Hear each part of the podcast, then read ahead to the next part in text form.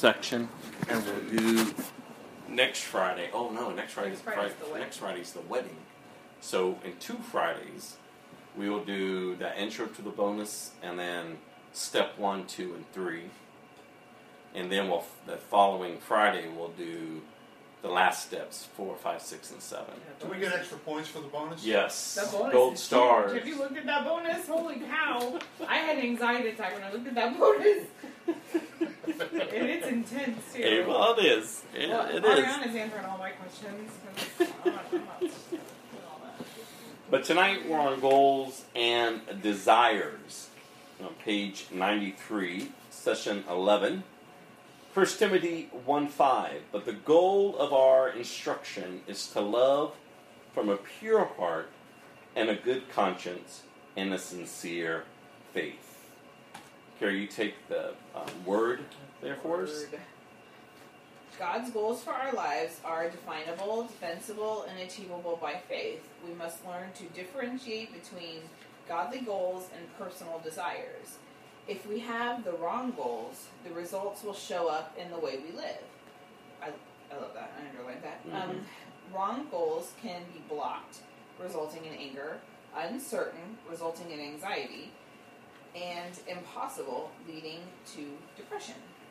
Ariana, living on the right path, please.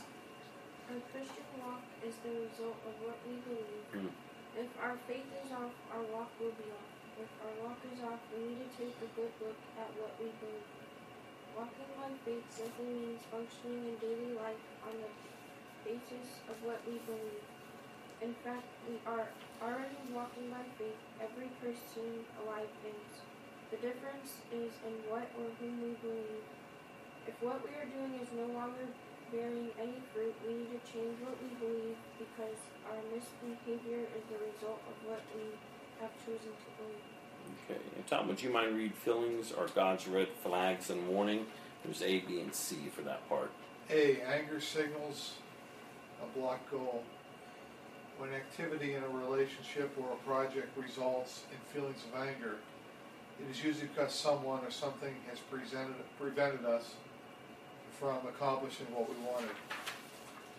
B, anxiety signals an uncertain goal.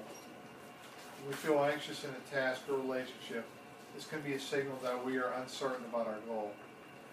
C, depression signals an impossible goal. Depression can be the result of biochemical factors, but if there is no physical cause, then depression is often rooted in a sense of hopelessness or helplessness. This type of depression, depre- depression is a signal that a particular goal, no matter how spiritual or noble, may be impossible or hopeless. And Gilda, if you can take the next two sections for us. Okay. Wrong responses to those who frustrate goals. When someone or something threatens our plans, some of us may attempt to control or manipulate the people or circumstances that stand between us and our goals, or respond by getting bitter, angry, or resentful, or maybe even restore, resort to playing the martyr.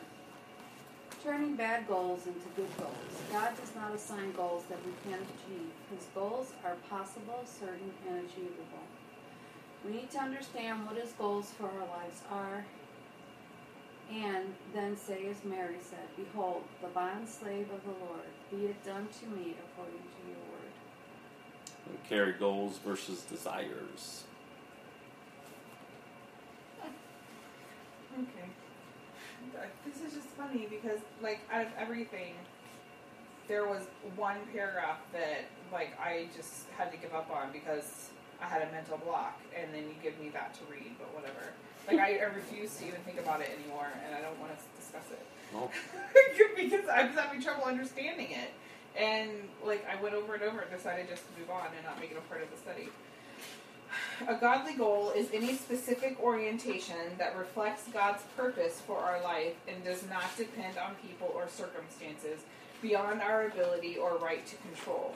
A godly desire is any specific result that depends on the cooperation of other people or on the success of events or favorable circumstances which we have no right or ability to control. And Ariana...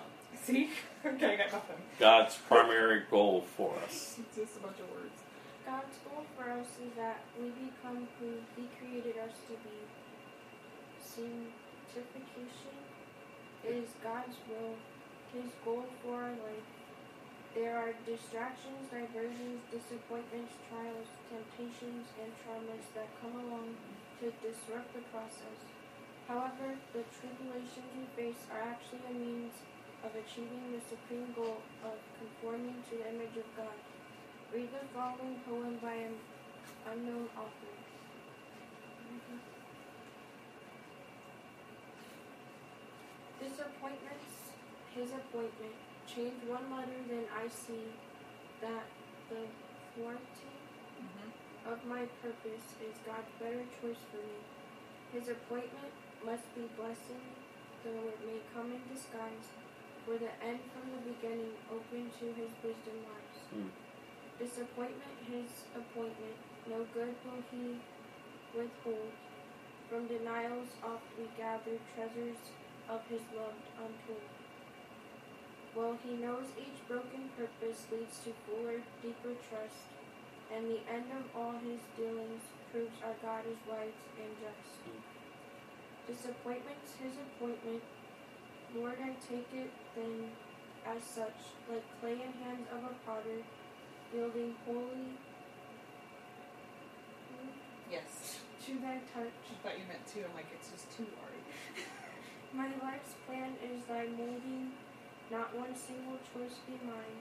Let me answer unrepining, Father, not my will, but God.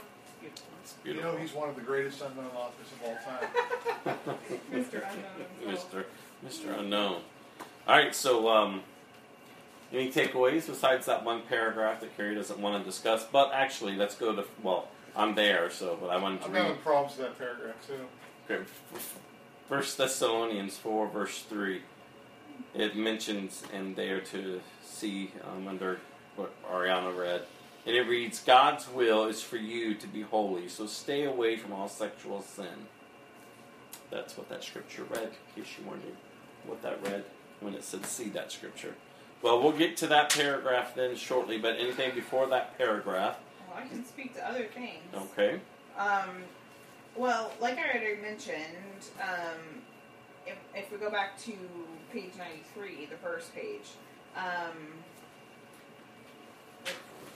I like where it talked about in the first paragraph that um, godly goals versus personal desires, um, that it shows up in the way that we live. Mm. Like, whatever is motivating us, like, what drives us, it shows up in how we live. Like, who are we serving, basically. And, um, and then skipping down, that our Christian walk is the result of what we believe. Um, how we live out our life, how we live out our walk with Christ. You know, and that's funny, and I kind of underlined it because it's something that's said here basically every Sunday, you know, is um, what you believe is what's going to shape your life and what's going to shape your walk. And um, then I thought it was funny, because um, when you think about the word misbehavior, like when you hear the word misbehavior, I associate that with a child because, you know, oh, you're misbehaving. You're doing something wrong. That would be like a, a word that you would use talking about a child. So when it said, because of our misbehavior, be, wait, because our misbehavior is the result of what we have chosen to believe. That's the um, last sentence of that middle paragraph. I thought that was kind of interesting. Whatever, when we do what we are not supposed to be doing, when we sin in our life, when we, um, whether we speak things that we shouldn't, we act away towards someone when we shouldn't, we Maybe we act away in private that we shouldn't, whatever it is. Maybe when we have doubt or unbelief, whatever it is, it is because of what we have chosen to believe. Our belief system is what drives that. So I, I chuckled when I read it because, like, misbehavior, you know, I just associate that with a child. But basically anyone that is doing something wrong or apart from God's will or apart from underneath the covering of God, you're misbehaving, basically. Um, it's a result of what you have chosen to believe. So that, but putting it in that terms, it, I guess, it, you know, I maybe needed it to hear it in that way because it stuck out to me. Um, and then the A B C, if I had to pick one, um, that I identified with the most, um, maybe where I find myself. Um, I'm A all the way, um, for me. Um, blocked goals. I could totally see that in my life.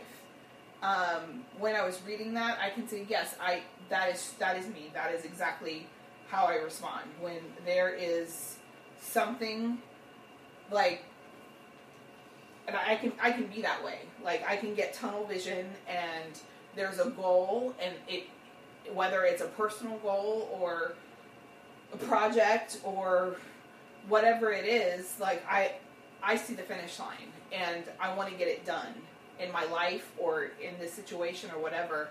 And if something comes to block it, I, I see myself reacting in the way that it was described here. So I thought that that was dead on.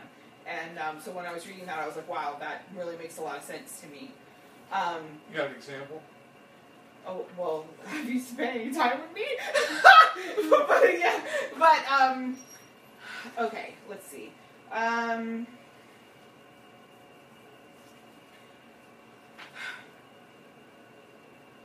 okay, well, we could, like, we could take and make it a minor example. It doesn't have to be, like, a whole life goal thing.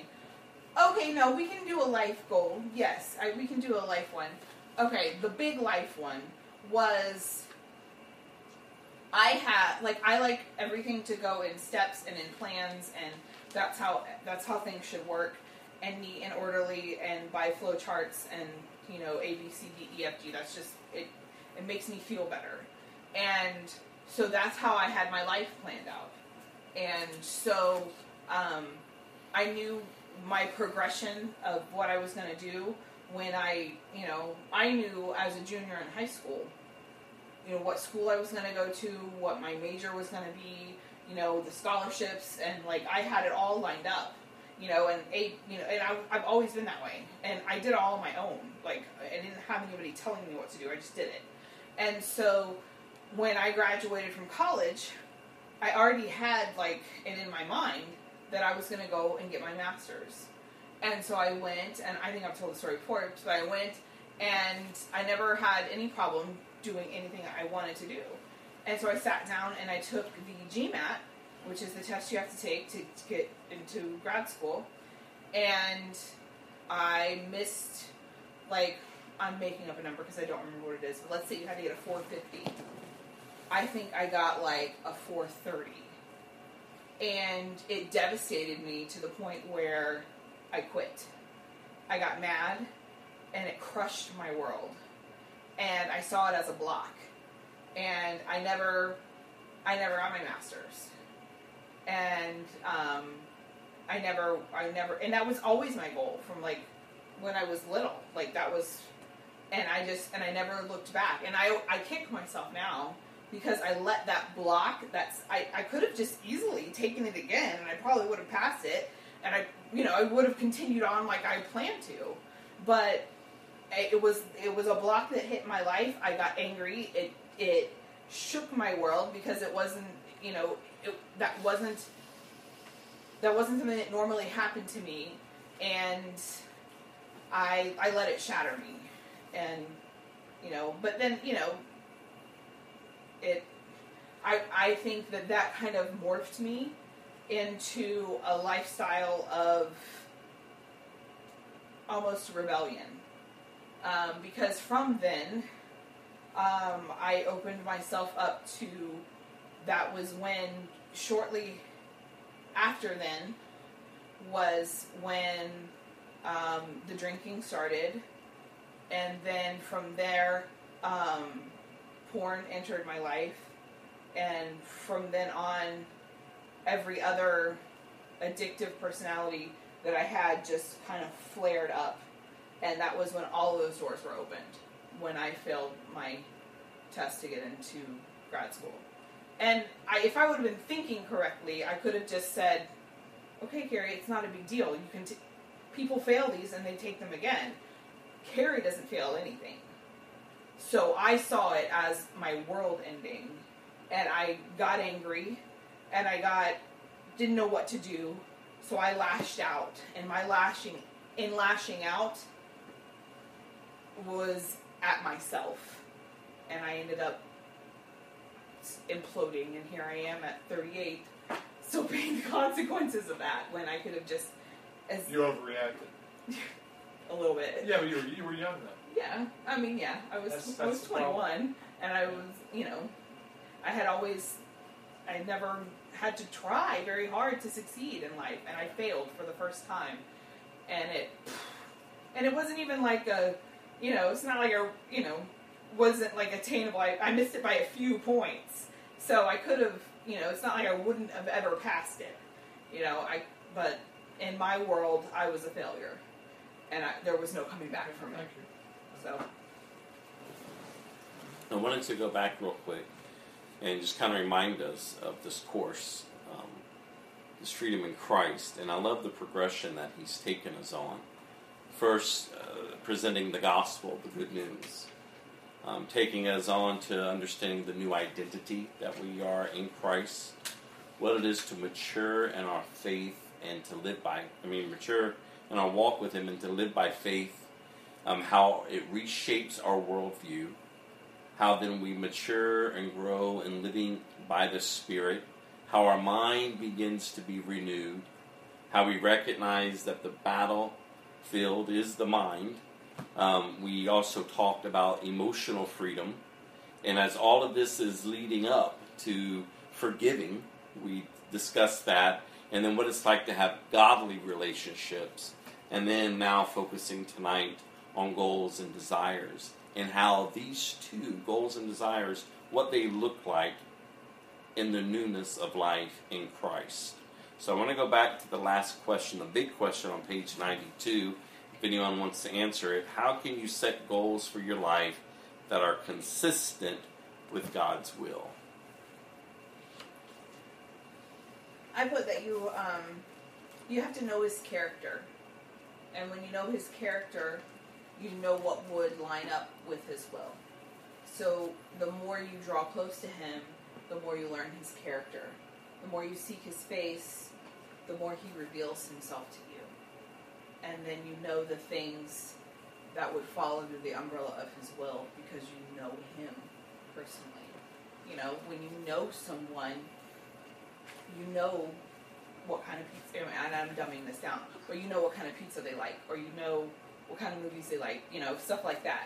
So when you know their character, when you know His character, you know what's going to line up and what's not. Anyone else want to add anything to that?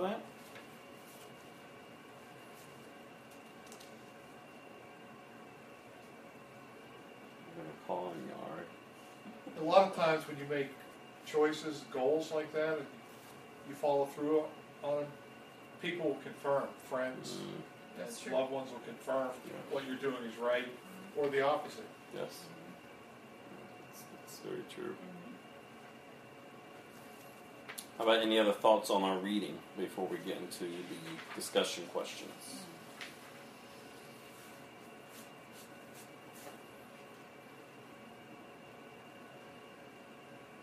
I like the, and this is actually one of the questions, but it comes from the reading, and a lot of the questions always come from the reading. So, um, but the first line of the last paragraph on page ninety-four, God's goal for us is that we become who He created us to be, and that sanctification is His will. And sanctification is just being set apart. You know, it is His will that He had a people that would be just set apart, you know, to be different, to be pure, to be holy, to be called His own. You know, not like the rest of the world. Even though we are created in this fallen world, and we are fallen people, you know, we're set apart because He's made a way for us to be back, you know, reconciled back to Him. So I love that that's the simplicity of that line. Like, God's goal is just that we be who He made us to be.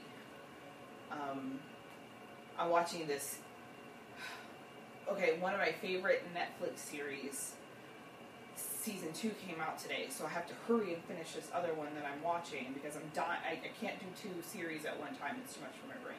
So I'm I'm almost finished with this um, series that I've been watching on Netflix called um, uh, Call the Midwife, and it's a P B S, you know, um, thing, Masterpiece Theater, and it has um, like British accents and everything, and it's set in the fifties and sixties in London.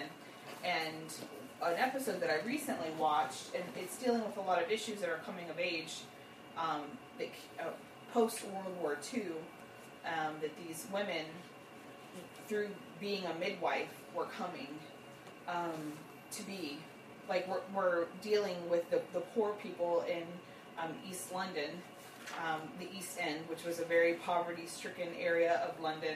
London had been hit very hard after World War Two. And this is these are all true stories that came from a, a midwife's journal. Um, and so you get to know these cast of characters, and some of them are nuns, and some of them are just midwives, but the ones that are nuns are midwives as well.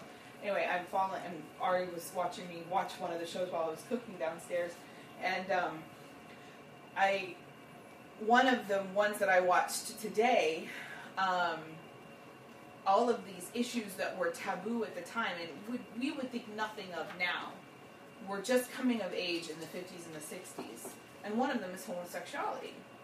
And there was um, a, a husband of one of the pregnant women, and all of the, a lot of pregnant people, I mean, hello, call a midwife, there are going to be a lot of pregnant people.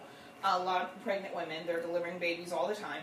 Well, one of the husbands um, was caught um, in a sticky situation with a man, and that at that time, you go to jail.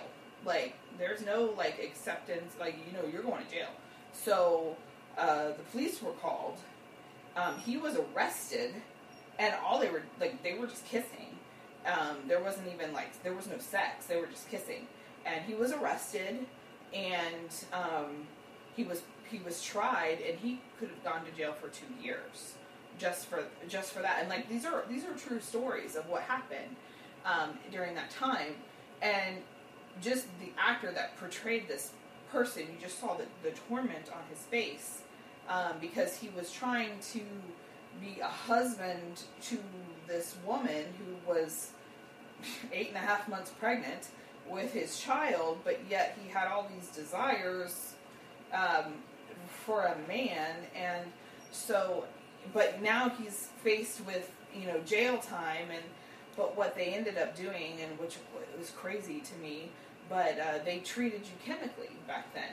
Um, if he didn't have to go to jail, his option was to be out of jail, and they would treat you chemically, and you could take a pill that would basically put estrogen in your body, and they thought that that would help you quench your desires for the other sex, and which basically would almost chemically castrate him, but... Um, So anyway, just seeing him and listening to everyone talk about him in the town, and they really, re- you know, a lot of people really rejected him and his wife in that town, and they really were just persecuting them, writing things on their door, but some of the more liberal people in the town were, like, standing up for them and saying, you know, hey, this isn't, you know, it's so funny, it's like nineteen sixty by this time, and they're like, this isn't the forties, you know, and I'm just laughing because, you know, it, in that time, they were the progressives of that time, and so when I see, and, and in his mind, he was trying to be who he thought he was made to be,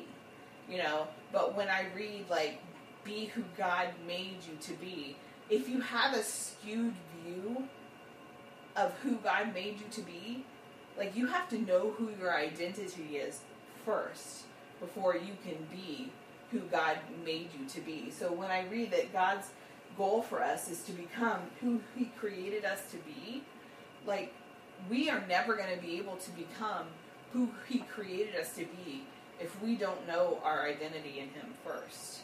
Because this man... thought his identity was, you know, was truly to be a gay man, you know, and so there are so many people who are searching for their identity, and we, if we, if our identity is not focused in Christ, then we are never going to be able to fulfill God's desire for us in being all that He wants us to be, because we're never going to be able to be who He created us to be, because we don't know who we, we are supposed to be. Any other thoughts on reading?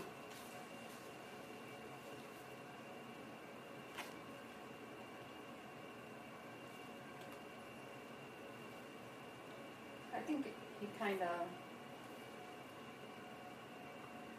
sums up everything in like with two lines at the end of it. Like even through all of the, you know, desires and everything else, it's those two lines right there at the end that Carrie was just talking about.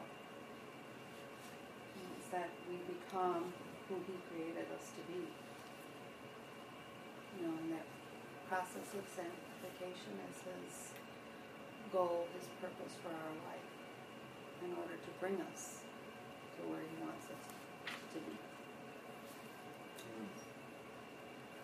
So, any thoughts on goals versus desires? What did you find? What was what wasn't clicking for you in that? I don't understand those definitions. It's very they wordy. Were, they were too mm-hmm. wordy. It was, and I, I read them five or six times, and it was too much to try. I like. I understand the, the concept of having godly desires, and I understand the concept of having um, godly goals, but one hinging on um, other people and one not hinging on other people, like it was, it was too much. And so I just, I mean, I in general terms, I think the terms are self-explanatory. Mm-hmm. So I thought that paragraph was a little confusing, too wordy, and I I found myself getting frustrated and angry. So as I was reading it, and I was like, I'm I'm just gonna skip it. Like after fifteen minutes, I was like, I have a mental, I I either have a mental block, or it's just not written well. So. Okay. Well, how can distinguishing between goals and desires make you a better witness?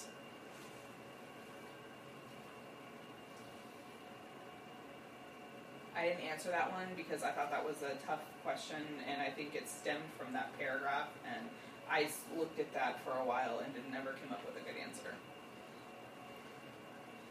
I couldn't come up with an answer. I think that, well, to me, I would say that your goal is the per. the purpose that God has for you. And, you know, His purpose is going to come to pass, where I think, like, a desire that you have to do something, um, maybe for Him or for someone else, or that you're thinking it's in order to like achieve your your goal, your purpose, that you have to realize like, okay, so I'm going to try this, and I'm thinking I have this desire to do this, but that might not be actually God's purpose for you. That not, might not be His end goal for you. And so you, if you're okay with, you know, okay, well, this is what I thought, you know, this was my heart's desire, and then being okay with it not being what God wanted. So I think that you can be a good witness in the fact that, like, hey, you know what, I thought God was, you know, I had this desire in my heart, and I thought that this was what, you know, God wanted me to do, or how I was going to accomplish it, but that wasn't His purpose, that wasn't what He wanted me to do, and it was still okay, like, that you're, you know what I mean? Oh, like, no, no. Because it's not God's desire for us, mm-hmm. It's God's goal for us, and that's, I love, because y'all keep bringing that line up, where it says God's goal for us is that we become who He created us to be. It's His goal. Mm-hmm. It's not His desires. Desires we're depending on, for godly desires in our life, and I like how you worded it, it's that those things may come to pass, they may not. But either way, they're not if it doesn't come to pass, it's not going to hinder God's goal for my life. And what I wrote down here is that when we have a good understanding and we are able to distinguish between goals and desires, it will eliminate a lot of frustrations and disappointments in our lives that would lead to being angry, to being anxious, and to being depressed. And we will actually live lives that are effective, on purpose, and led by the Spirit of God. Yeah, because if you don't know that, because we can have a godly desire, we can have a desire that's coming out of like a true genuineness right. of our heart, and if that desire doesn't come to pass, and we we stop, then you're then you you're not going to be a good witness, because you're like, okay, well, I let this desire not coming to pass stop me from going for God's purpose for my life. Yeah. And a lot of times what happens in our lives, because we can bring back to freedom, is that we will yoke ourselves then, and we will become slaves to sin because we take on this defeated mindset. That somehow, because this desire didn't bring forth, you know, this purpose, then somehow we're not, if you would, fit for the kingdom or whatever. Whatever people play around in their minds, that we just kind of take up camp and give up. But just because the desires, because these desires are based on all these, like, you know, like you list here, people, um, events, circumstances, any of that. But ultimately, that's not to affect our goal. Just because this desire didn't come to pass, that doesn't mean that the goal won't. Mm-hmm. You know. Well, that's just like with your your masters. Like, even if you were, who said you can't take your G R E now? And you can't get your masters, even though it's later in life. You know, because that desire, that having that test at that time and not passing it didn't come to pass. It didn't mean that your purpose couldn't come to pass just later. So that's that's the way I take it to be. Well, if goals and desires are something you adopt in your own mind, how can you know emotionally if you are in the center of God's will? I put, um, do they honor God and His Word, and do they draw you to Him? Yep, and also you would have a lot of peace about it. Mm-hmm. Yes. Yes. How does the world typically respond to block goals? And what has been your typical response?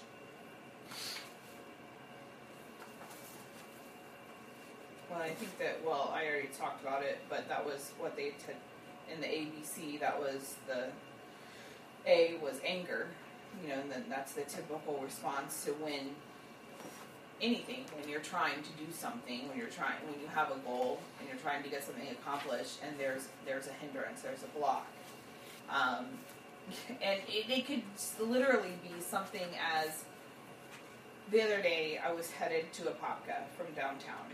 And this is just a, a tangible example of a blocked goal and my response.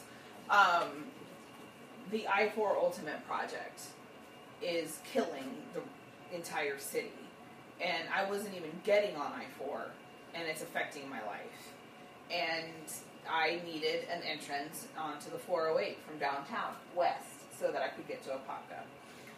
Well, because of the I four Ultimate Project, they have certain parts of the four oh eight closed, um, and the downtown entrance to the four oh eight westbound is one of them.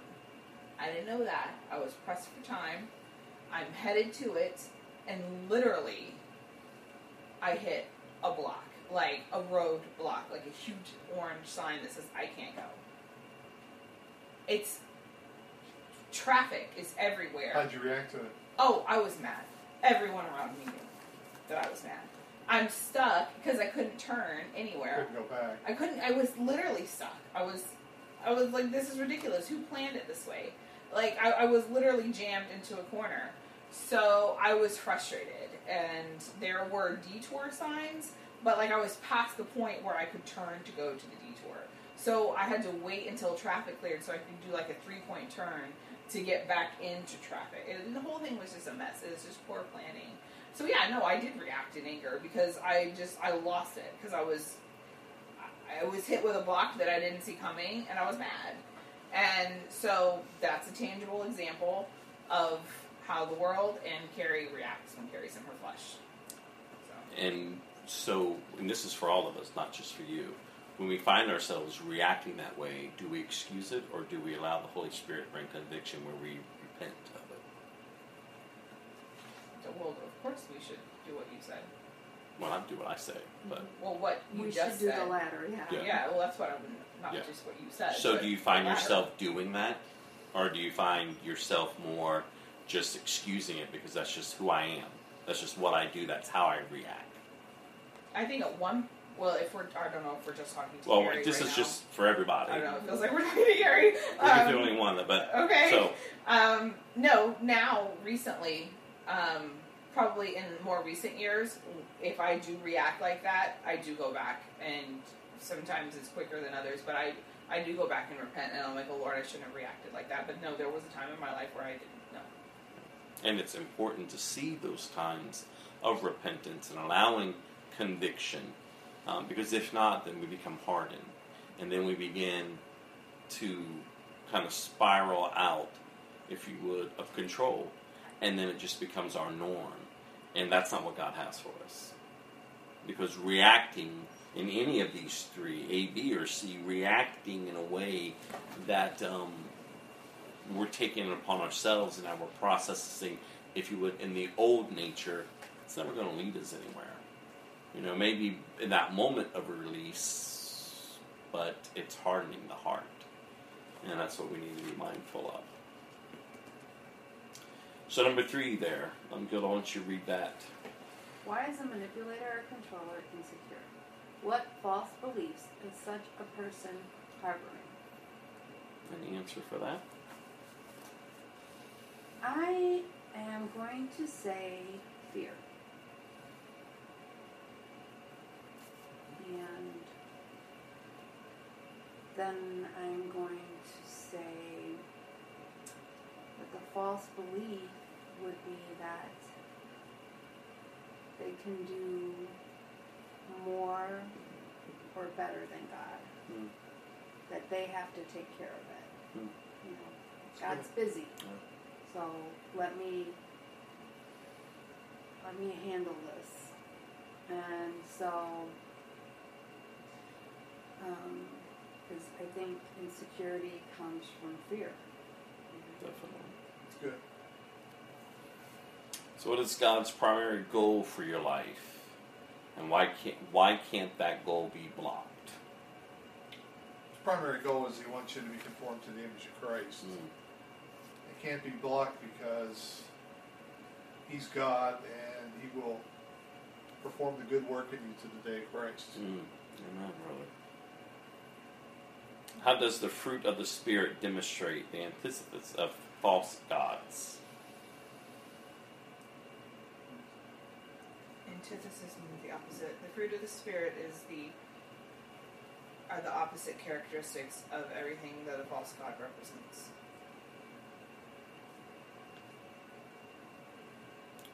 Anyone else?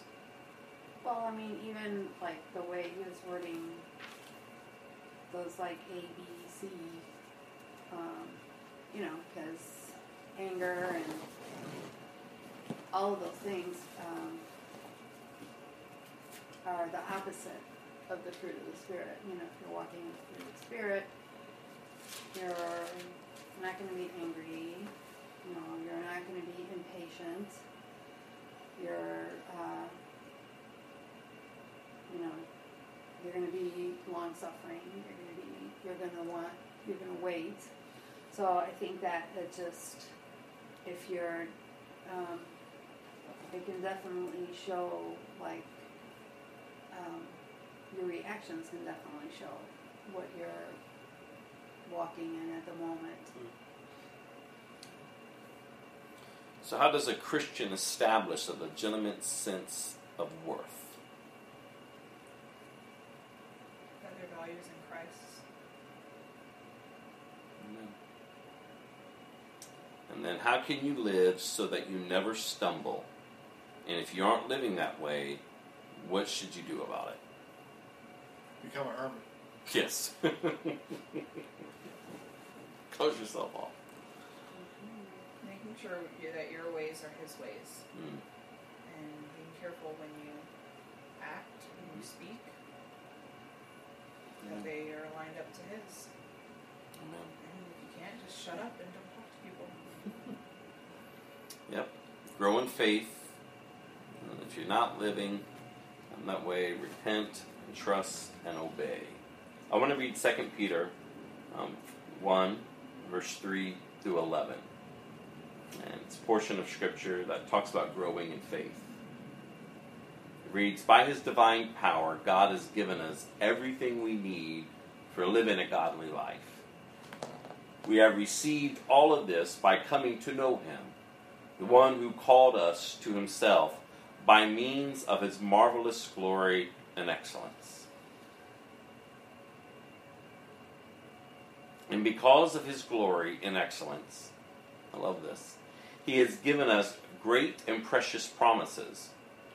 These are the promises that enable you to share His divine nature and escape the world's corruption caused by human desires." We spoke last Friday night on Second Peter. I challenged everyone then. I'm going to challenge you all again. Go, if, even if it's just these verses, three through eleven, go and meditate, pray through it, sit in these verses for the next couple of days. There's so much here. Listen to what it says there. "And because of His glory and excellence, He has given us great and precious promises. These are the promises that enable you to share His divine nature and escape the world's corruption caused by human desires." And so in view of all of that, make every effort, every day, throughout your day, make every effort to respond to God's promises. Add to your faith with a generous provision of moral excellence, and moral excellence with knowledge, and knowledge with self-control, and self-control with patient endurance, and patient endurance with godliness, and godliness with brotherly affection, and with brotherly affection with love for everyone. The more you grow like this, the more productive and useful you will be in your knowledge of our Lord Jesus Christ. But those who fail to develop in this way are short-sighted or blind, forgetting that they have been cleansed from their old sins. So, dear brothers and sisters, work hard to prove that you really are among those God has chosen and called. Do these things, and you will never fall away. Or in some translations, it says, "Do these things, and you will never stumble." Then God will give you a grand entrance into the eternal kingdom of our Lord and Savior, Jesus Christ. Growing in faith. It's vital for our walk. All right, and so then they ended that session. And if you haven't done it, I would just encourage you to. It's a self-evaluation. And, you know, spend some time in prayer and um, work through that if you haven't yet. I would encourage you to do that. So it ends with a big question as we go into chapter twelve. If you discover that your goals are not the same as God's goals for your life, what will you need to do to change your focus?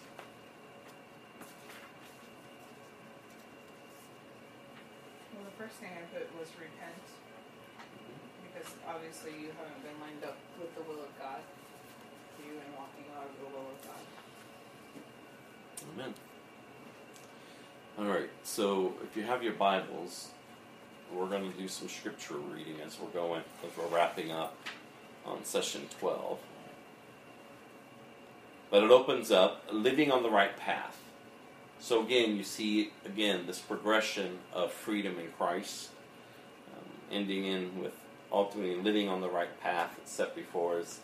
So Philippians four, eleven through thirteen. Ariana, would you read that for us?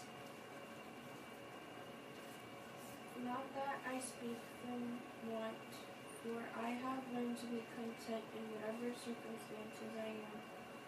I know how to get along with humble means, and I also know how to live in prosperity. In any and every circumstance, I have learned the secret of being filled and going hungry, both of having abundance and suffering need. I can do all things through Him who strengthens me. Amen. The word, Carrie?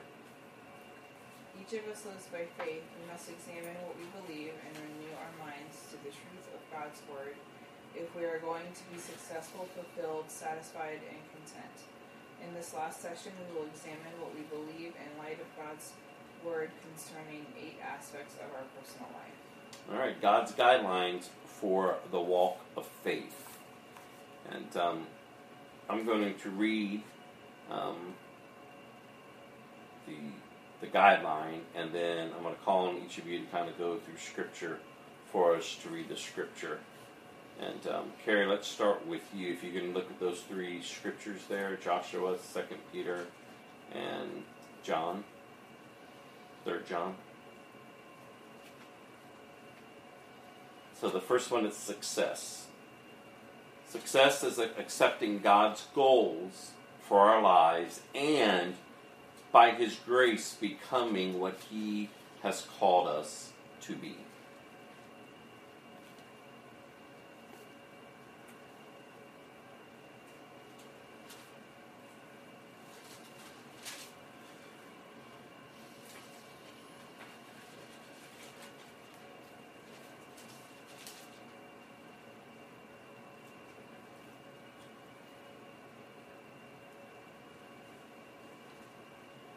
Joshua one, seven and eight.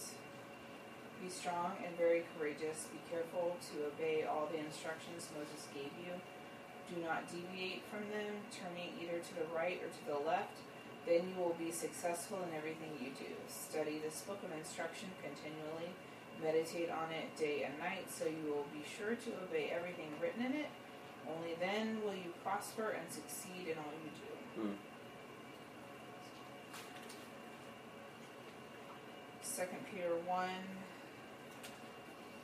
three through ten. By His divine power, God has given us everything we need for living a godly life. We have received all of this by coming to know Him, the one who called us to Himself by means of His marvelous glory and excellence. And because of His glory and excellence, He has given us great and precious promises. These are the promises that enable you to share His divine nature and escape the world's corruption based on human desires. In view of this, make every effort to respond to God's promises. Supplement your faith with the generous provision of moral excellence, and moral excellence with knowledge, and knowledge with self-control, and self-control with patient endurance, and patient endurance with godliness, and godliness with brotherly affection, and brotherly affection with love for everyone. The more you grow like this, the more productive and useful you will be in your knowledge of our Lord Jesus Christ. But those who fail to develop in this way are short-sighted or blind, forgetting that they have been cleansed from their old sins. So, dear brothers and sisters, work hard to prove that you really are among those God has called and chosen. Do these things, and you will never fall away. Third John two. Dear friend, I hope all is well with you and that you are as healthy in body as you are strong in spirit. All right, so the first guideline is success. The second one is significance. And the key concept there is time. Back up for A, success, the key concept is goals. Um, so for significance, what is forgotten in the passing of time is of little significance. What is remembered for eternity is of greatest significance. And Tom, would you mind reading those verses that tie in with significance? Okay, just give me a second. Yeah, no problem. Thank you. It's uh, Acts five.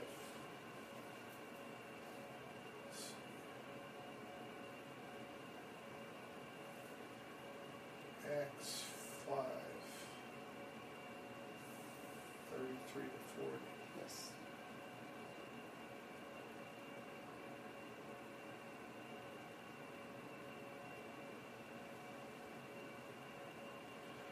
When they heard this, the high council was furious and decided to kill them.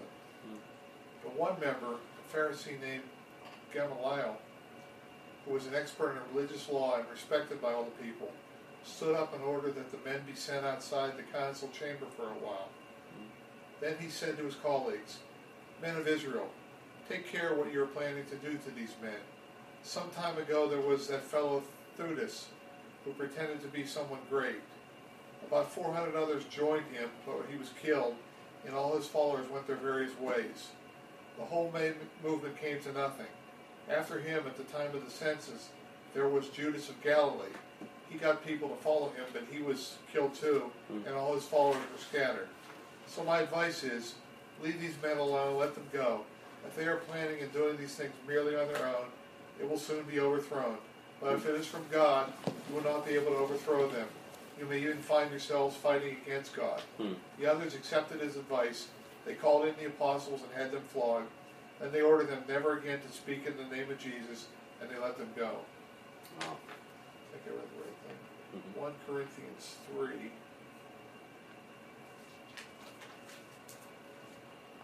First Corinthians three. Verse thirteen.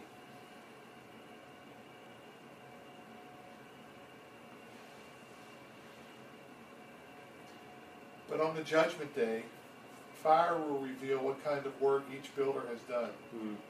The fire will show if a person's work has any value." First Timothy four.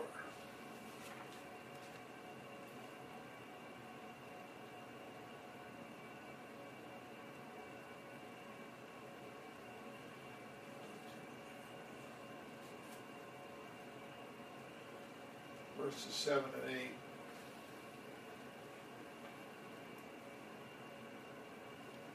"Do not waste time arguing over godless ideas and old wives' tales. Mm. Instead, train yourself to be godly. Physical training is good, but training for godliness is much better, promising benefits in this life and in the life to come." The third guideline is fulfillment, and the key concept is role preference. Fulfillment is discovering our own uniqueness in Christ and using our gifts to build others up and glorify the Lord.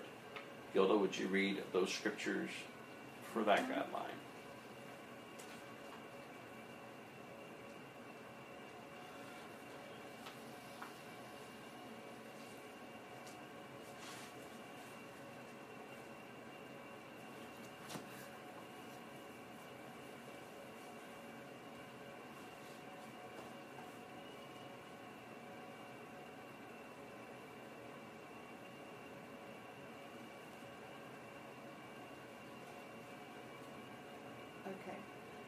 "Again, the kingdom of heaven can be illustrated by the story of a man going on a trip.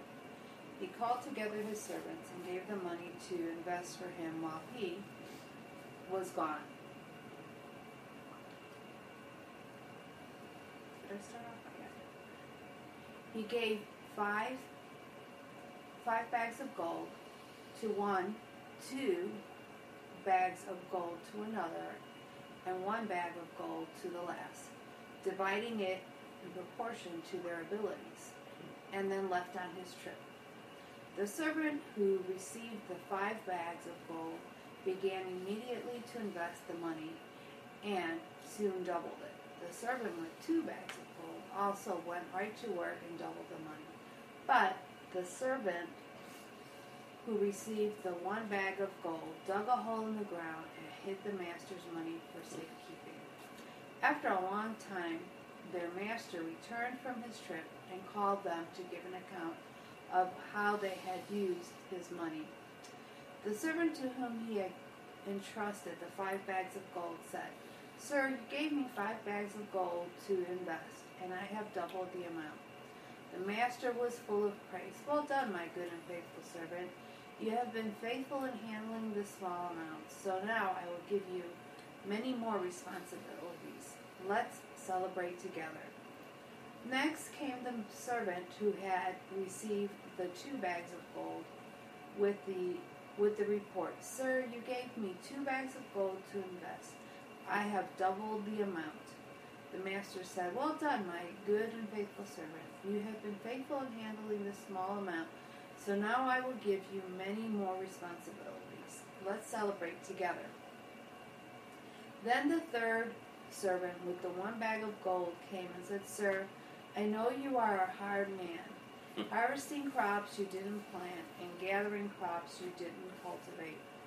I was afraid I would lose your money, so I hid it in the earth, and here it is." But the master replied, "You wicked and lazy servant, you think I am a hard man, do you, harvesting crops I didn't plant and gathering crops I didn't cultivate? Well, you should have at least put my money into the bank so I could have some interest. Take the money from this servant and give it to the one with the ten bags of gold. To those who who use well what they are given, even more will be given, and they will have an abundance. But from those who are unfaithful, even what little they have will be taken away. Now throw this useless servant into the outer darkness, where there will be gnashing, weeping and gnashing of teeth." That's to thirty-four, right? Yes. Okay. thirty. "But when the Son of Man comes in his glory, and all the angels with him, then he will sit upon his glorious throne. All the nations will be gathered in his presence, and he will separate them as a shepherd separates sheep from goats. He will place the sheep at his right hand and the goats at his left. Then the king will say to those on the right, 'Come, you who are blessed by my Father, inherit the kingdom prepared for you from the foundation of the world. For I was hungry, and you fed me. I was thirsty, and you gave me a drink.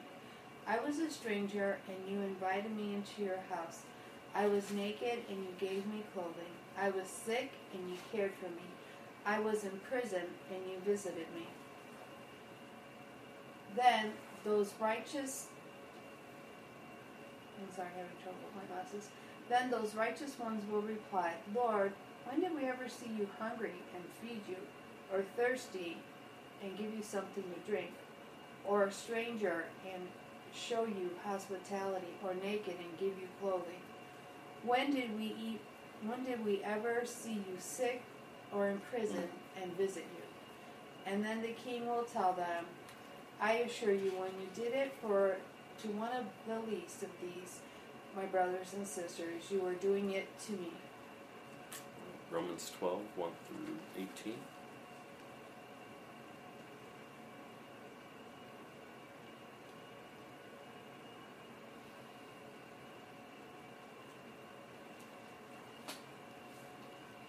"And so, dear brothers and sisters, I plead with you to give your bodies to God. Let them be a living and holy sacrifice, the kind he will accept. When you think of what he has done for you,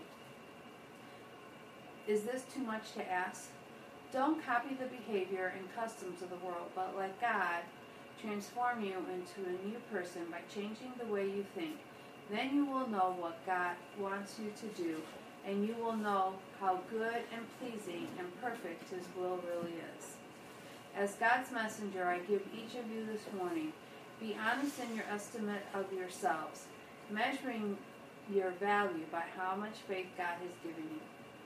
Just as our bodies have many parts, each part has a special function, so with Christ's body.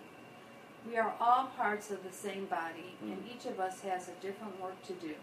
And since we all are one body in Christ, we belong to each other, and each of us tends to all the others. God has given us the ability to do certain things. So if God has given you the ability to prophesy, speak. Speak out when you have faith that God is speaking through you. If your gift is that of serving others, serve them well. If you are a teacher, do a good job of teaching. If your gift is to encourage others, do it. If you have money, share it generously. If God has given you leadership ability, take the responsibility seriously. And if you have a gift for showing kindness to others, do it gladly. Second Timothy four, verse five. And I know, and there's some reading, but I want to make sure we hear these scriptures tonight. So don't lose sight on the guideline that it's, they're attached to, especially as you're turning their fulfillment.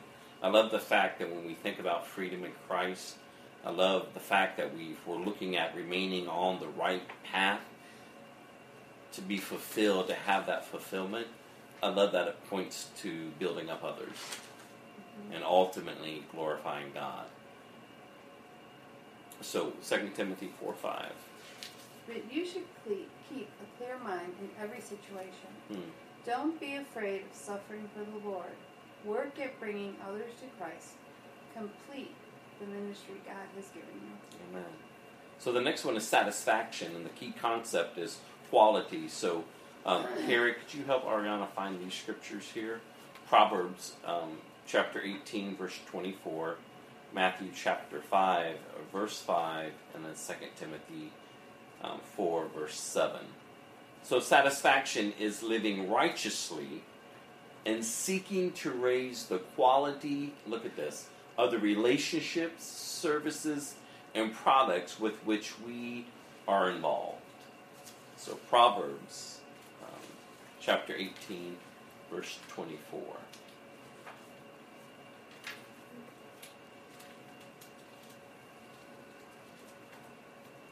There are friends who destroy each other, but real friends stick closer than a brother. Matthew five. God blesses five. Those who are humble, for they will inherit the whole earth. And Second Timothy.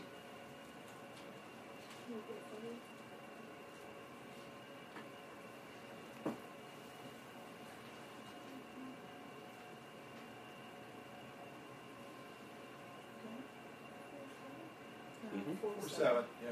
Good job, Mark. I have found. Oh, fuck.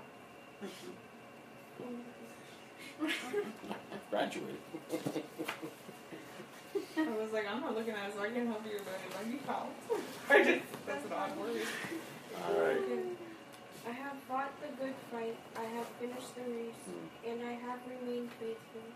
And now the prize awaits me, the crown of righteousness, which the Lord, the righteous judge, will give me on the day of his return. And the prize is not just for me, but mm. for all who eagerly, eagerly look forward to his appearing. Amen. Happiness, Carrie, if you would take those scriptures. And happiness, the key concept is wanting what you have. Happiness is being thankful for what we have rather than focusing on what we don't have. Okay. Um, Philippians four twelve. Twelve. I know how to live on. Oh, wait a minute, this one. I know how to live on um, almost nothing, or with everything. I have learned the secret of living in every situation, whether it is with a full stomach or empty, with plenty or little. First Thessalonians five, verse eighteen.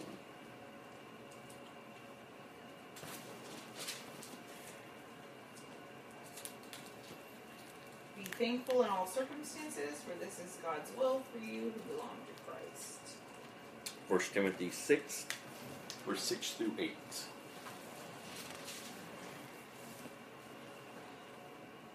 Yet true godliness with contentment is itself great wealth. After all, we brought nothing with us when we came into this world, and we can't take anything with us when we leave it. So if we have enough food and clothing, let us be content. Amen. Fun. Um, Tom, if you wouldn't mind reading through those scriptures for us. The key concept is uninhibited spontaneity. The secret to fun is removing unbiblical blocks, such as keeping up appearances. Second Samuel six, twenty, twenty-two. When David returned home to bless his own family, mm. Michal, the daughter of Saul, came out to meet him. She said in disgust, "How distinguished the king of Israel looked today, shamelessly exposing himself to the servant girls like any other vulgar servant might do." Mm. David retorted to Michal, "I was dancing before the Lord, who chose me above your father and all his family. He appointed me as the leader of Israel, the people of the Lord. So I celebrate before the Lord. Yes, and I am willing to look even more foolish than this, even to be humiliated in my own eyes, but those servant girls you mentioned will indeed think I am distinguished." Hmm. Okay. Romans fourteen twenty-two. Mm-hmm. See, I got a computer and I'm slower than you guys.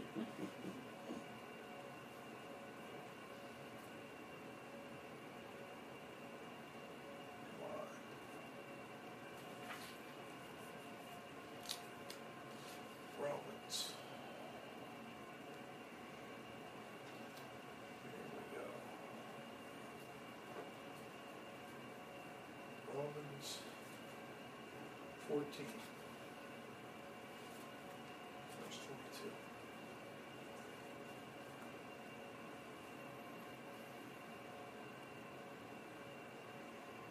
You may believe there's nothing wrong with what you are doing, but keep it between yourself and God.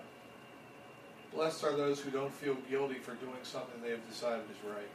Mm-hmm. Galatians one ten.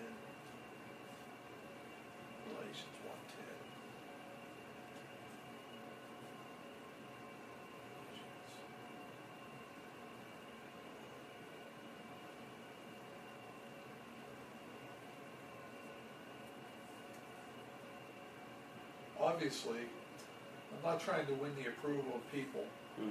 but of God. If pleasing people were my goal, I would not be Christ's servant. Mm. five one.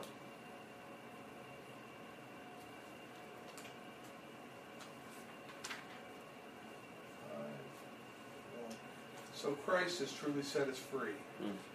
Now make sure that you stay free and don't get tied up again in slavery to the law. The next one is security, the key concept relating to the eternal. And Carrie, would you take those scriptures for us? And insecurity comes when we depend on things that will pass away rather than on things that will last forever.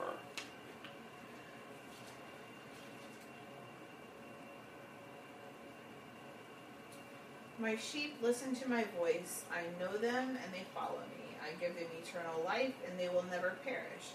No one can snatch them away from me. For my Father has given them to me, and he is more powerful than anyone else. No one can snatch them from the Father's hand.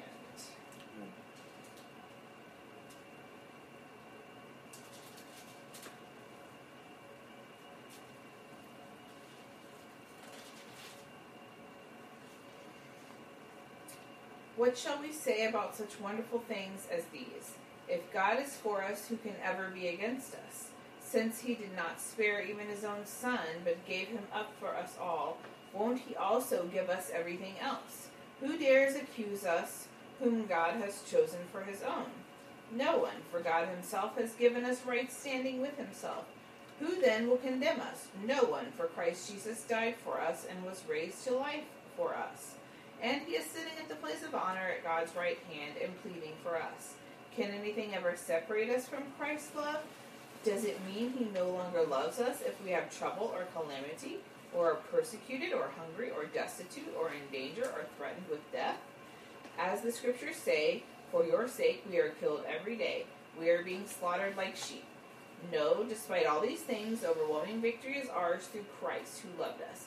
And I am convinced that nothing can ever separate us from God's love. Neither death nor life, nor neither angels nor demons, neither our fears for today or our worries about tomorrow. Not even the powers of hell can separate us from God's love. What was it to? thirty-nine. Oh. No power in the sky, above, or in the earth below. Indeed, nothing in all creation will ever be able to separate us from the love of God that is revealed in Christ Jesus our Lord. Yeah. Ephesians one thirteen. Thank you. I keep losing my place. thirteen through what? fourteen. Oh. And now you Gentiles have also heard the truth, the good news that God saves you. And when you believed in Christ, he identified you as his own, by giving you the Holy Spirit, whom he promised long ago. The Spirit is God's guarantee that he will give us the inheritance he promised, and that he has purchased us to be his own people. He did this so we would praise and glorify him. Amen. The last one is peace. The key concept is establishing eternal, and I'm sorry, internal order. And Gilda, would you read these scriptures? Mm-hmm. Um, the peace of God is internal, not external. Peace on earth is what we want. Peace with God is something we already have. And peace of God is something we need. So Isaiah chapter thirty-two, verse seventeen.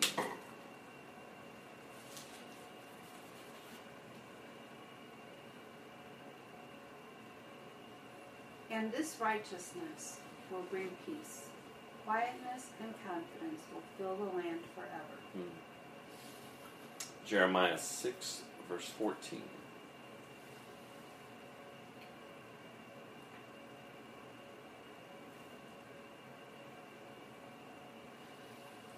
They will offer superficial treatments for my people's mortal wound.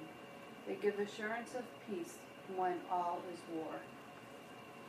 John fourteen, verse twenty-seven.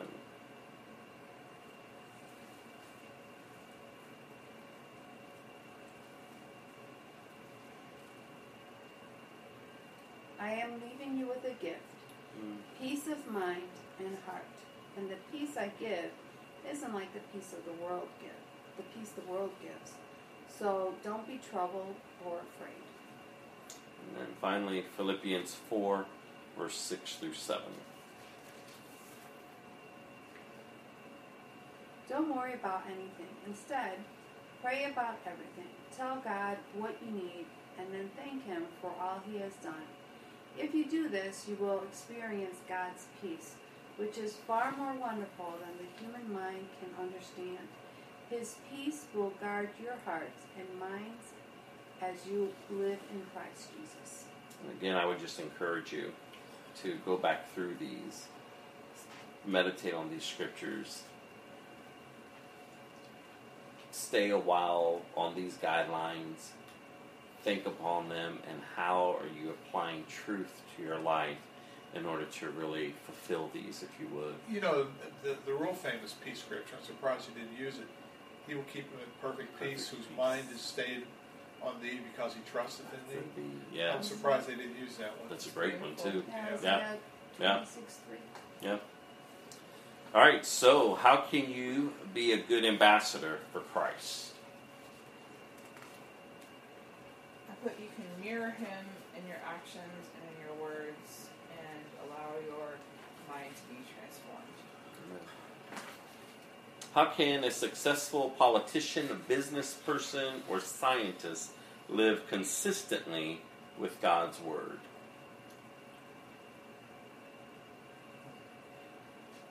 Well, I thought that was a tricky question, and at first I thought they were trying to trick me, but then I realized that there was a simple answer. Um, so I decided to answer it. Um, that...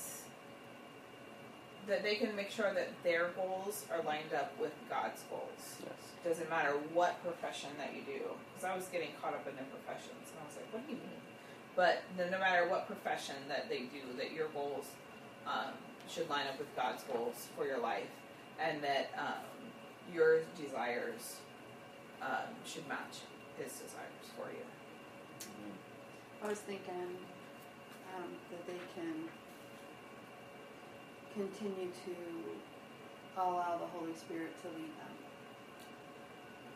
because really it's going to be through the Holy Spirit's power, not theirs.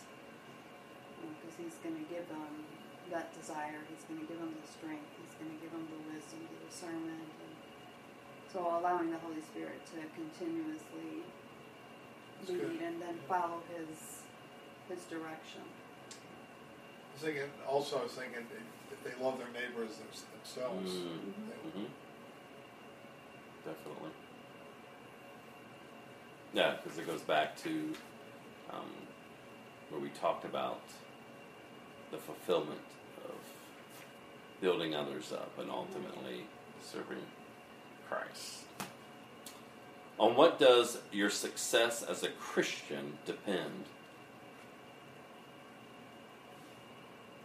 I put accepting God's goals. Hmm. Amen. What does the world call significant that in light of eternity is really insignificant? I thought that was interesting because I just copied the answer from the previous paragraph, but things forgotten with the passing of time. Because hmm. um, that's what it was talking about with significance and and eternity. But um, that paragraph, yeah, I remember that. I don't remember where it was. Oh, it's under B. Um, what is forgotten in the passing of time is of little significance. What is remembered for eternity is of great significance. And, you know, a lot of times we think that what's happening right here in this moment is the end-all, be-all. But eventually it's going to be forgotten. And it's of no eternal significance. But yet we're ma- we're allowing it to control us, to rule us, and but it will eventually be forgotten with the passing of time.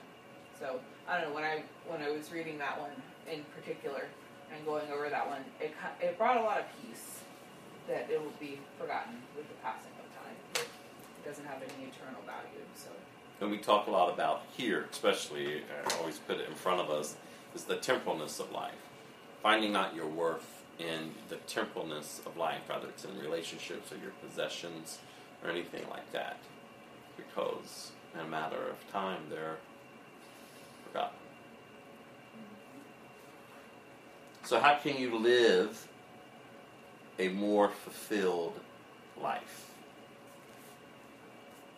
I really liked this answer, and again, I'm all about like taking it from the reading. This came straight from the reading. And it's um, discovering your uniqueness in Christ and using it for others. And, you know, that reminds me of the scripture that we are all part of one body and we all play different parts, but each part is needed to make the whole. But, you know, unique is one of those, oh, I felt something, but I don't see it. But I definitely felt it. Like, I'm like, no, see it. Yeah, like a bug from the beach. Like, I felt it. Anyway, there was definitely something there. I felt it crawl away again. But, I don't know. Anyway, I've been feeling things ever since the bugs from the other day. Um, who didn't say that? no, you're never going to let that go to Tom. You have no idea what you've just done. Look, he's not going to be able to control himself. He's subscribed to me, too. And, no, I'm just saying... Something crawled. Look! No, there's two marks like that, you see? There was something there. Something bit me. No, two marks. You see the two red marks? No. Not from over here. Ari? Uh. I have two scratches. I, have, I have scratches. I'm not even going to touch that right now. I don't think they're demon scratches. I have two scratches. I'm, I'm getting upset. I've had a headache these days and I'm getting one. Um, oh boy. What question was I asking? I'm just loaded, Ross. What was it? A what fulfilled was, life, yes. Number four. Anyway, what I was saying before I got bit or whatever scratched me. Anyway. Um. What? When you. He's. He's done. He's absolutely done. I can see Tom. He did it. You did it. He's done. I'm sorry. I'm sorry. It's the first thing I thought of. Tom, because bitch, I'm laughing as that's what was in my notes. I was gonna say that Bugs would come. I've been more aware of bugs lately. Just okay. Bugs from the other day. It's, like, it's not a demon. It's just it's just ratchet. It just reminded because I really I was thinking that because, um. Don't point yeah. at me. Not you. You put all your fingers down. There's just been a few times in Bible study or in groups where not ones I've been in. Not that you. I haven't been in any of them except for now. Yeah, but no, that was a bug. There no. was one I just didn't see it. I'm sure it was there. Oh, Jesus. It flew away. But go ahead. Anyway, yeah, there have been times before where finish your sentence. No, where, like, yeah. So. Like, people have gotten, yeah. or whatever, but that's not what this is. This was a bug. It was just, it was just a joke. It's a good one. No, I'm just saying it's like a frequent thing with him. So, like, I'm just saying, it's like, but this was definitely like something landed and maybe flew away before I looked down. But if it was a demon, it probably would have punched you in the stomach. Yeah. Okay. Okay. Well, I am having some random gallbladder pain.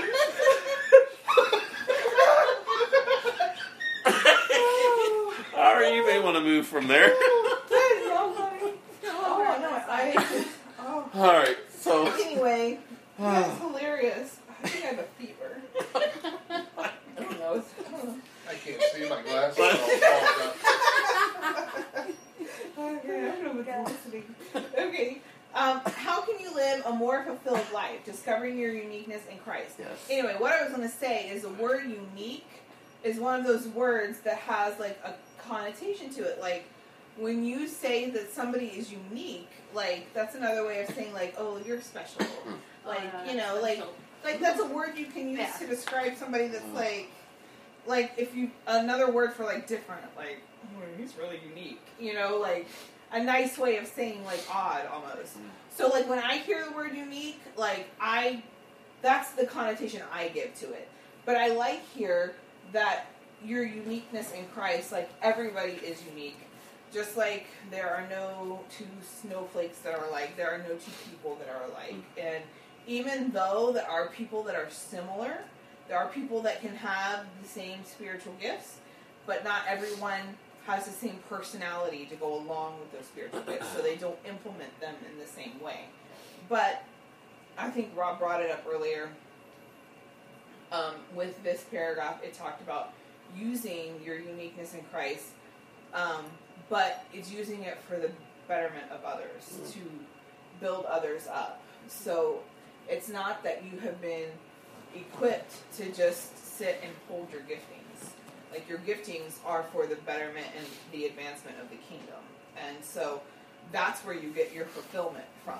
That's where you feel like you have a purpose. And that's where you get contentment from. You know, not just sitting around and doing nothing with what God has given you, because then that's that leaves this emptiness and this void in your life.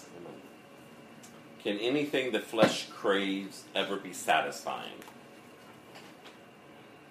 Simple answer. No. Well, no. But I put temp- only yeah. temporary. Like, it's it's a fleeting satisfaction. Yeah. It's for the moment, yeah. and then it goes. Nothing. Nothing. What satisfies and continues to satisfy? Well, that came from the reading, living righteously. And I thought that was beautiful, too. Like,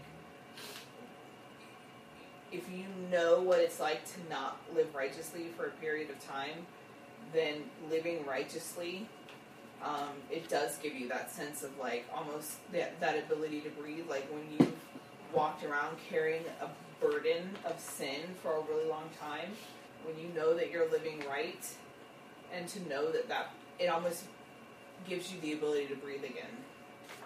So, and I guess you can call it satisfaction. How can you truly be happy in this world? Well, I, I thought the, their answer, I took all my answer from the reading, because they're, they're all in the reading. But um, I thought it was beautiful that Um, being thankful for what you have, that that's what it that's what it comes from, was um, being thankful. And that's really true. When I when I was going through this study, and I was like thinking about it, when you're, if you have that attitude of thankfulness, then you are happy, and then you are content, even if you don't have everything you want. What you do have, you are thankful for. Then how can you be unhappy and still be thankful? It's really hard to be unhappy and thankful at the same time. I've heard people say happiness is a choice. Mm-hmm. Mm. That's true. And while we're in this world, too, we recognize, as the Word of God calls us to, to set our eyes on things that are above. Yeah. Mm-hmm. Don't keep them focused on the things that are here mm-hmm. and now. How can you experience the joy of the Lord and make your Christian experience more fun?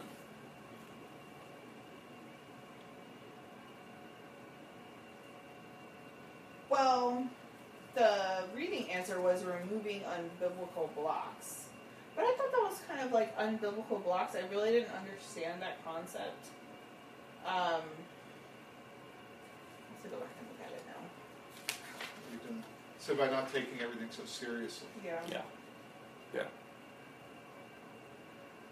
Oh, the example they, such as keeping up appearances. Yeah.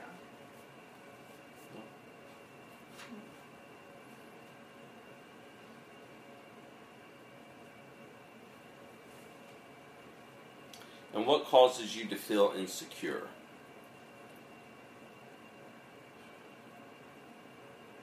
I put that when you depend on things that will pass away. That's good. It's also looking, when I'm just thinking about it too, is when you're so consumed at looking at self and the lack in your life. That's good. Um, so then in that same thought, how can you be more secure?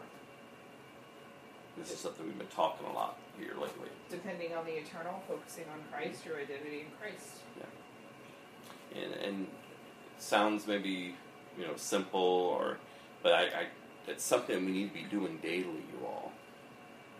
It's reminding ourselves, but the moment we wake up to the moment we lay down our head, is knowing our identity in Christ and who we are and what is our position. We are in Christ. We are born again.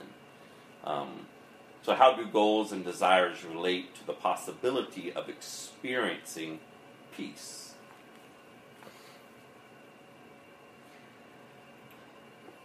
Well, goals and desires that are focused on the internal bring peace. If you're, and I was like internal versus external, but basically like if your goals and desires are all focused on the outside world, like material things, like yourself, basically, and how to how this world is comfortable for you, or if your goals and desires are focused on the internal, like your spirit, you know, then um, that is where your peace comes from. That that's where you receive peace from God, anyway, it's in your spirit. And finally, what kind of peace can you have, and how do you get it?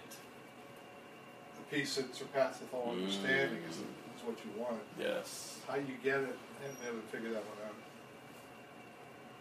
Peace with God through Jesus Christ. Mm.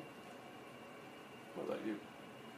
I think it's the peace that He has given us, but it's up to us to walk in it. You know, because He says He's given it to us already. Yeah. And so it's up to us to walk in it, and uh, just like Isaiah twenty-six three says, is to keep your eyes, if you keep your eyes focused on Him, that your mind fixed on Him, then you're going to be at peace, because you're going to be remembering that He's the source of that peace, where when you start to put your eyes on everything else and let your mind go everywhere, then that's how you kind of lose that that sense of peace. So I think that that's um, the big thing, is remembering that He has given us that peace. You know, and that's a lot of times when I'm when I'm praying or I'm asking God, I ask Him to you know, help me or help whoever it is to walk in the peace that He's given us, walk in the discernment and the wisdom He's given us. You know, like when I when I'm praying for Rob, I mean, he has extremely uh, strong leadership skills. So my prayer for him is always that, you know, he'll allow God to help him continue to walk in that discernment and in that wisdom and in those leadership skills that He's given him. And, you know, um, and just to remind ourselves that He's given us our, you know, the peace that we need. And I think a lot of times we spend a lot of time praying and asking for things that He's already given us instead of asking Him to help us walk in them. I remember uh, the subtle, and I was actually reminded the last trip to the hospital um, after I walked out of the doctor's office, and basically the doctor's like, um, you're on the verge of having a massive heart attack. You'll be dead by the weekend. Get to the E R. Um, and then go into the car. If you wanted to call the ambulance, I said, no, I'm just riding on the corner. Let me drive home. My friend will take me. But I remember getting to the car and sitting there, and a lot of things were just running through my head. But I it, I remembered years ago and reminded myself then and there that my, the peace in which I have in Christ is not based on the temporalness of this life. And I remember Jesus' words when He says, peace I leave with you, peace I give you. And learning years ago that that peace is nothing missing, nothing broken. Like, I give you wholeness. Nothing's missing and nothing is broken. See your life that way, Rob. And nothing can rob that peace from me. And that's why I was able, I know you all said, and that's why I was so different in the hospital, unlike maybe the last times I've been in the hospital, because I had such a peace. And that's what I kept meditating on and reminding myself on the whole evening, going through all of that, and then you all leaving, and then just being there alone that night and just resting in His arms and just praising Him for that, and then recognizing that God, yeah, like, help me to remember that daily, because, you know, we are, there's so many things that challenges us daily, and that's what it's trying to rob, is our peace. And it just really, under that that is such a, a uh, an encouragement that I remind myself that, God, this is what You've given me. And I can't find this peace in anything else. And even if everything else is coming at me with the kitchen sink, this is one thing I know. So this is what You said You've given. And if You've given it, then I'm believing. And my peace is not based on my feelings. My peace is not based, this peace is not based on my emotions or my mindset or anything else that's trying to stir it up. No, my peace is based in Christ and in Christ alone. And in Christ, there is nothing but fullness of victory, because He has already overcame this world. And that's why I love it when He says, be of good cheer. In this world, you will have trouble. Be of good cheer. And to be that good cheer is maintaining, if you would, that peace. That peace that surpasses, as you said, all understanding. I think another key where He says one place is you have to guard your heart and your mind.